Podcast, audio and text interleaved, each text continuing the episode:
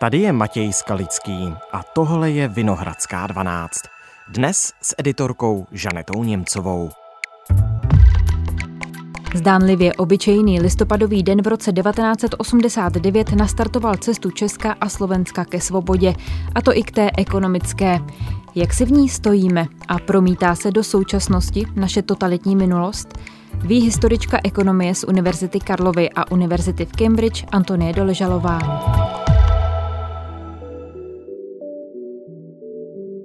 Dnes je pátek, 17. listopadu, Den boje za svobodu a demokracii. Dobrý den, vítejte ve Vinohradské 12. Dobrý den. Co je ekonomická svoboda? Ekonomická svoboda je termín, pod kterým si asi každý z nás eh, může představit eh, něco jiného podle své vlastní zkušenosti, ale vlastně být ve stavu ekonomické svobody znamená být schopný nebo mít možnost se sám rozhodovat nebo činit rozhodnutí v ekonomických eh, záležitostech, které se týkají mě samotné. Takže je to něco individuálního, co je ale hluboce zakořeněno v institucionálních a historických okolnostech. Takže nám se velice často stává, že si tu ekonomickou svobodu, kterou máme dnes, nebo jaký pocitujeme dnes, porovnáváme s tím, jak to mohlo být jindy. Takže když si porovnáme svou dnešní situaci se stavem lidí, kteří žili v systému otrokářském nebo feudálním, tak samozřejmě naše ekonomická svoboda, tedy naše možnost činit vlastní ekonomická rozhodnutí je, je mnohem vyšší. A pokud jde o naší situaci v Česku, tak to je 17. ekonomicky nejsvobodnější zemí ze 165 posuzovaných států světa. Aspoň to tedy tvrdí ve svém indexu kanadský institut Fraser. Není to ale jediný žebříček, ještě jeden vydává The Heritage Foundation a tam jsme 21 ze 176 zemí.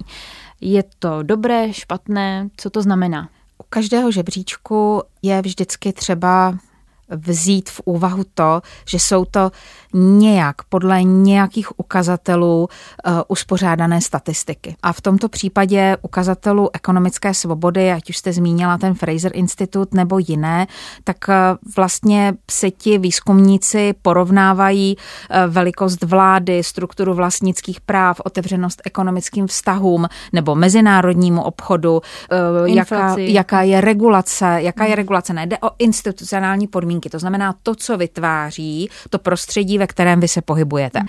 Třeba ta otevřenost mezinárodního obchodu, to je přece něco, co je Česku už Československu dáno historicky. Jsme malá otevřená ekonomika a deklarujeme se tak i po roce 1989 a vlastně stát nečiní žádné překážky tomu, aby lidé vstupovali do mezinárodních obchodních vztahů. Ale už nevíme, jestli je to tak, že podporuje ty, kteří chtějí vyvíjet nějaké aktivity v zahraničí, anebo si to každý ten jednotlivec musí v tom zahraničí vyšlapat sám. Nikdo mu nehází nějaké evidentní klacky pod nohy, ale ani tam není žádná podpora, já nevím, form formou nějakých zastupitelských úřadů, hospodářských komor v zahraničí a tak dál. Takže ty žebříčky musíme skutečně brát jako žebříčky, spíš je důležité ptát se, kdo a proč je sestavuje a jiný žebříček, který je, myslím, velice návodný pro přemýšlení o ekonomické svobodě je žebříček, který říká, eh, kdy nebo od kterého dne přestáváme platit na stát. Takže to je den daňové svobody hmm. a podle toho to vypadá, že v České republice plátci daní někdy v poslední třetině nebo v polovině června přestávají veškerý svůj plat eh, posílat státu a zůstává veškerý jejich plat jim. Takže i to může někdo vnímat jako ekonomickou svobodu, protože ano, od poloviny června všechno, co si vydělám, jde pro mě nebo pro moji rodinu.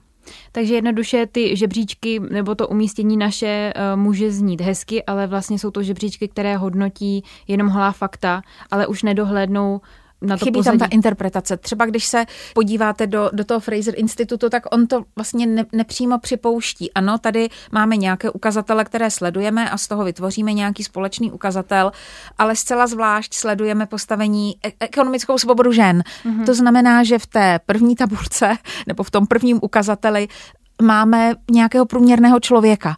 Hmm. A nemáme tam vlastně specifika, která se týkají právě třeba možností žen. Mají ženy stejné právo vlastnit a já nevím, dědit majetek, mají ženy stejné právo pohnout se z rodného domu do jiného města za prací nebo do jiné země za prací, e, mají ženy stejné platové podmínky ve své práci, tak to tam vlastně vůbec není zachyceno a oni mají jiný ukazatel, ve kterém ukazují ekonomickou svobodu žen. Nejsou hmm. tam zachyceny menšiny, nejsou tam zachyceny takové jevy, které, jak vy jste zmínila, třeba tu inflaci, ale může to být třeba populismus. Jak populismus ovlivňuje to, že se lidé mohou chovat svobodně, nesvobodně a v jednom z těch jejich žebříčků nebo z těch jejich analýz se ukazuje, že přesně ten populismus je něco, co vlastně to vnímání ekonomické svobody v jednotlivých zemích může velice, velice radikálně ovlivnit. Ale v tom žebříčku to nevidíme.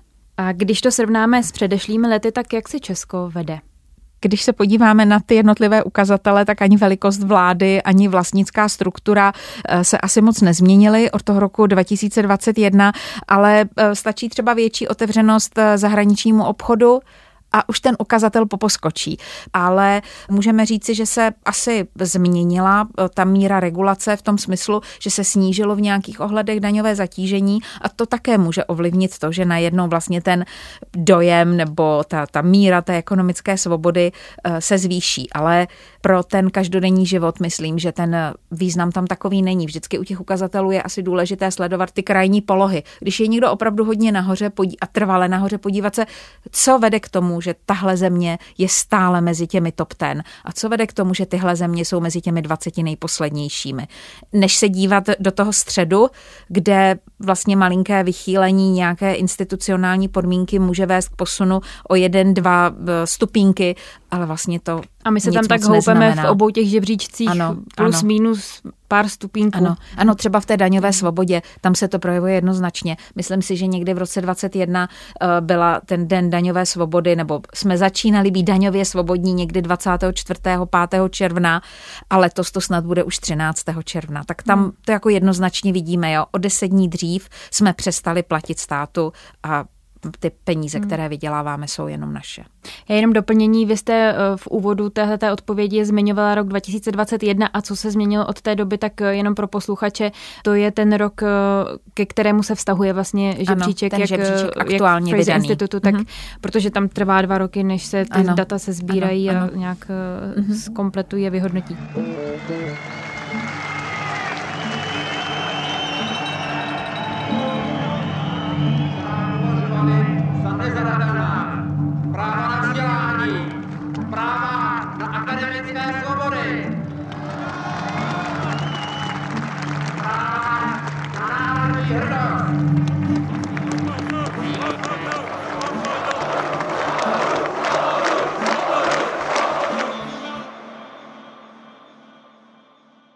17. listopad 1989, den, kdy odstartovala sametová revoluce a cesta ke svobodě, a to i k té ekonomické.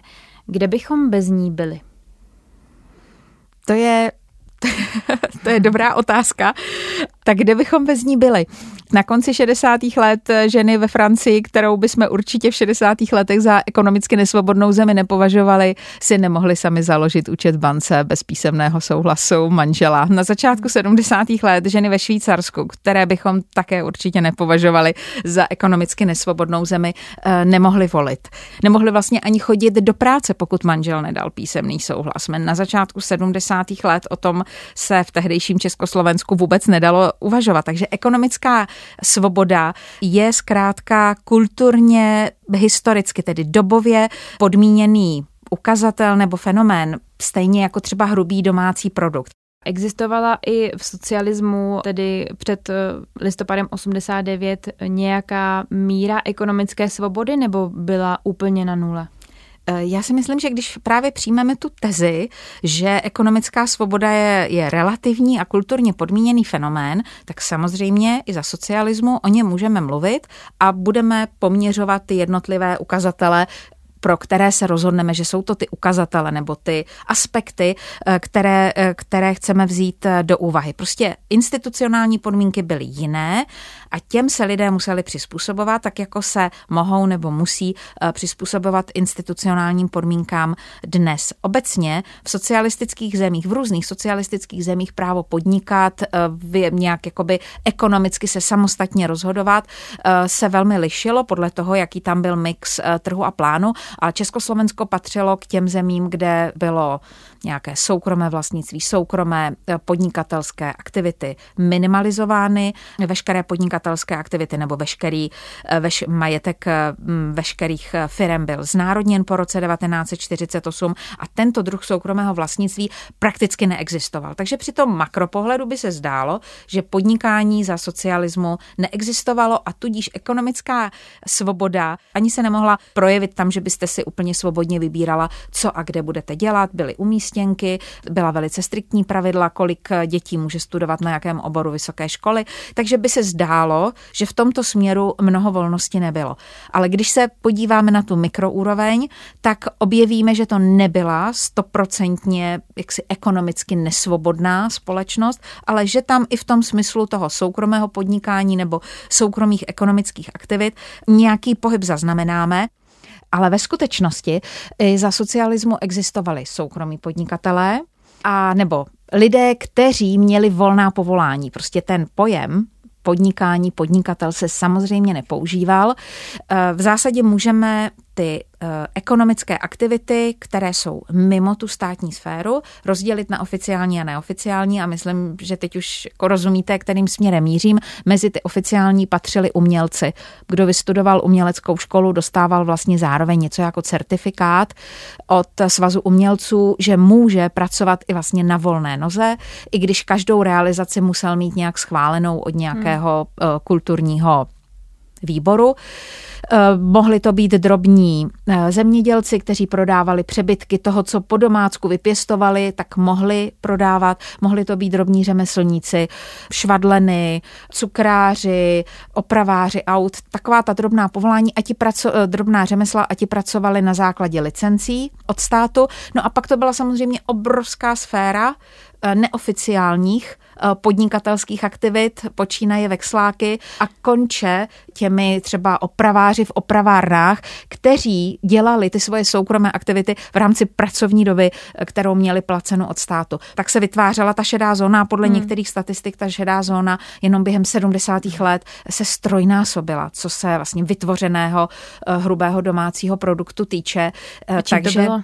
No to bylo samozřejmě způsobené tím, že to byly ty institucionální podmínky, které regulovaly eh, ty soukromé ekonomické aktivity nebo ekonomickou svobodu. Takže ano, vy jste mohla dostat licenci, že budete švadlená, eh, která je na mateřské dovolené a k tomu bude něco šít a tím si přivydělá, ale byl tam limit, 25 tisíc korun nebylo zdaněno, nebo bylo, myslím, bylo zdaněno snad 3% a to, co bylo, na, to se si vydělala nad 25 tisíc korun, bylo zdaněno velmi silně progresivně 10 eh, až 50%. A 25 tisíc korun ročně, to byl takový téměř průměrný výdělek, když byste chodila dnes a denně do práce a byla tam těch 8 eh, hodin se všemi těmi okolnostmi, které s tím souvisí.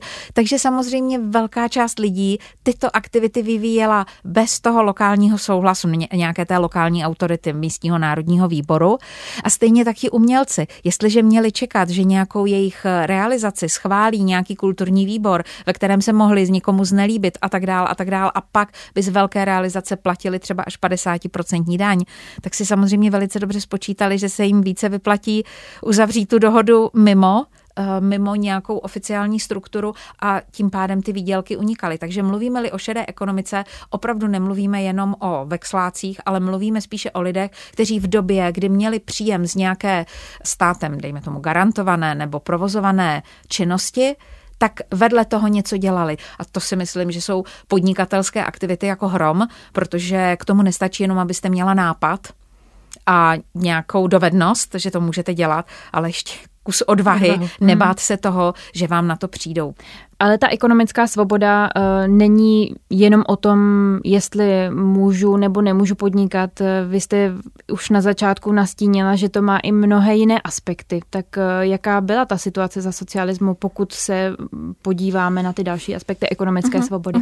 Stoprocentně uh-huh. s vámi souhlasím, protože to, co jsem vlastně řekla o těch oficiálních a neoficiálních uh, svobodných ekonomických aktivitách, to se samozřejmě týkalo jenom omezeného eh, počtu obyvatel, ale každého z nás a v každé době se týká každodenní ekonomické rozhodování, jak zabezpečíme svoji rodinu, kde budeme bydlet, jestli budeme mít auto, kterým se přepravíme z bodu A do bodu B. Za socialismu se samozřejmě také sledovaly eh, nějaké ukazatele, sledovala se dojivost kráv, sledovalo se, eh, kolik se vyrobilo vagónů, ale už se nemluvilo o tom, myslím vlakových vagónů, hmm. ale už se nemluvilo o tom, jaká byla kvalita cestování v těch vlacích.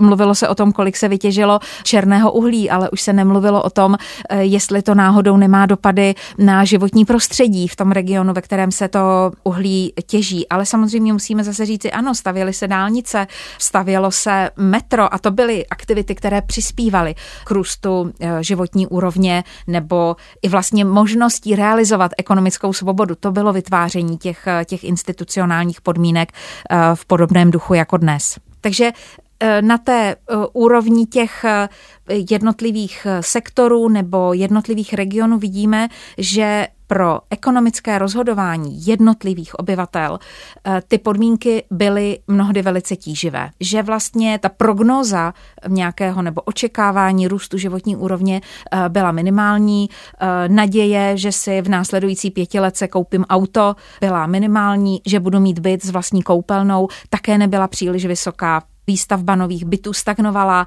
Lidé, kteří měli umístěnky na nějaká místa, tak postupně už je neměli spojené s tím, že by k té umístěnce dostali také byt, tak jako byla nějaká progresivní tendence eh, v 60. a 70. letech. Fungovala obrovská mzdová nivelizace. Myslím, že někde kolem dvou třetin všech zaměstnanců se pohybovalo v 70. 80. letech eh, v mzdové hladině mezi dvěma a čtyřmi tisíci korun. A proto možná, když se k tomu vrátím, rostla ta šedá ekonomika? V těch 70. Sam, letech? Samozřejmě to byl jeden z těch faktorů, i když se to týkalo omezeného počtu obyvatel, ale mluvím teď spíš o tom, že vlastně ta, ta možnost rozhodnout se, že chci žít jinak, tím, že jsem eh, patřila, patřil do dvou třetin obyvatel, které nemohly vystoupit eh, z toho sevření těch, eh, dejme tomu, tří tisíc korun měsíčně, k tomu hmm. postavit dům, hypotéka, úroková míra nějaká a tak dál, tak vlastně ta možnost zvolit si ten svůj život, nasměrovat ten svůj život někam jinam, byla velice omezená a nemuselo to vůbec souviset s nějakými ideologickými okolnostmi, s tím, že jste ze špatné rodiny nebo uh, že vaše rodina byla nějak postižená po tom únoru 48. Rozhodně uh, ty, ty možnosti byly nižší, protože rozhodně dneska máte tu možnost, tady se mi nelíbí, jdu někam jinam, vím, že jsem schopná, chci žít jinak, přestěhuju se do jiné země.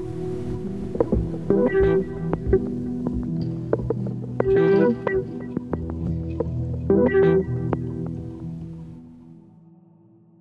Promítá se něco z toho, z těch 40 let eh, socialismu u nás nějak ještě do současnosti, nebo už jsme se od toho dokázali úplně odstřihnout? Já si myslím, že, že A je správně, že jsme se od toho nedokázali odstříhnout a že to, že to ani není možné.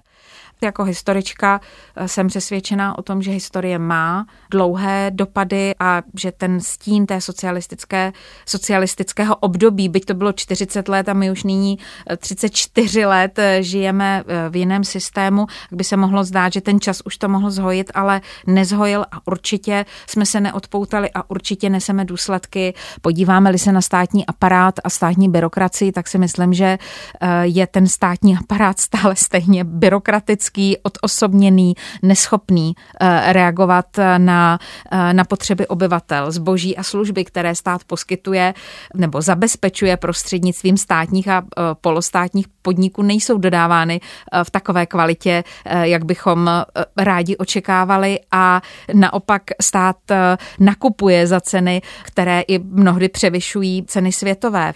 A je tam ještě jeden takový pozoruhodný moment, který vyplývá z velkého mezinárodního výzkumu, který zahrnul všechny postkomunistické země Ukázala se tam uh, statisticky významná pravděpodobnost, že lidé s vazbou na bývalou komunistickou nejenom stranu, ale nomenklaturu, to znamená, že dnes hmm. už jejich děti a příbuzní jsou mnohem více ochotní platit úplatky anebo vyhledávat situace, ve kterých nějaká taková výhoda může hrát roli při získávání čehokoliv.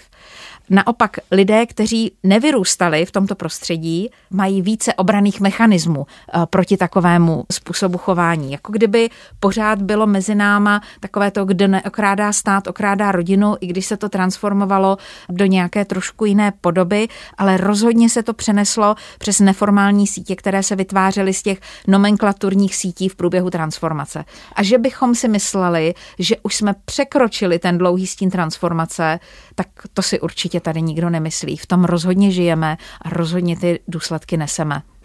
Když se vrátíme zpátky do toho roku 89, tak eh, jak moc je naše ekonomika svobodná od té doby? Jak dalekou cestu ušla? Nevím, jestli se dokážu vyjádřit dost fundovaně, ale mm, urazili jsme velký kus cesty, protože celá řada těch regulací, pevných, tvrdých regulací, které fungovaly za socialismu, musela být téměř ze dne na den odstraněna. A my jsme se v tom museli naučit žít. My jsme se museli na ty nové podmínky adaptovat. Co bych ale spochybnila je to, že se ty podmínky nebo ty regulace přesunuly rovnou z toho bodu socialistického do toho bodu kapitalistického. Nemyslím si, že žijeme v tom kapitalismu, který si mnozí představovali v těch na začátku 90. let. On konec konců ani ten kapitalismus jako nestál na jednom místě. On se také během těch 40 let, co tady byl socialismus, nějak vyvíjel a posunul se do kapitalismu, který je sociální, který ale stále vytváří nějaké, nějaké disproporce kdyby nevytvářel, neexistovaly by kohezní politiky EU. Zkrátka to je jedna, jeden, jeden z takových důkazů, že, že je stále co, co napravovat v té ekonomické rovině. Co se týká možnosti rozhodnout se, co budete studovat, co budete dělat, je to jenom na nás. Máme v tomto směru naprostou svobodu, máme svobodu hm, zbalit si kufry a odejít zkusit štěstí do světa. Máme možnost dokonce vystudovat za peníze českých daňových poplatníků a odejít se získaným know-how, pracovat do zahraničí a nikdo nás nezastaví. Ale co se týká té společenské roviny, té ekonomické nebo makroekonomické úrovně, tak eh, myslím si, že bude, zeptala byste se na takovou otázku někoho, kdo se opravdu pohybuje v biznisu, tak bude velice kritický k tomu, jak stále je velice komplikované některé věci v této společnosti eh, prosadit, jak velice komplikované je získat eh, vzdělané a motivované zaměstnance, jak velice komplikované je získat otevřené a kreativní zaměstnance. Takže a to padá na vrub těch institucionálních podmínek, které vytváří stát a proto bych si myslela, že máme pořád ještě velký kus cesty před sebou, ale vrátím se zpátky úplně na začátek. Vždycky je nejjednodušší si dobře definovat tu ekonomickou svobodu a pak to bude vypadat mnohem optimističtěji, než byla ta moje poslední odpověď. Tak já vám moc děkuji za váš historický vhled a za trochu jiný pohled na 17. listopad a na to, co nám přinesl. Děkuji za pozvání. Tohle je vše z Vinohradské 12, z pravodajského podcastu Českého rozhlasu. S historičkou ekonomie Antoní Doležalovou jsme se na 17. listopad podívali z trochu jiného úhlu. Byl to totiž den, kdy Česko a Slovensko začalo kráčet mimo jiné k ekonomické svobodě.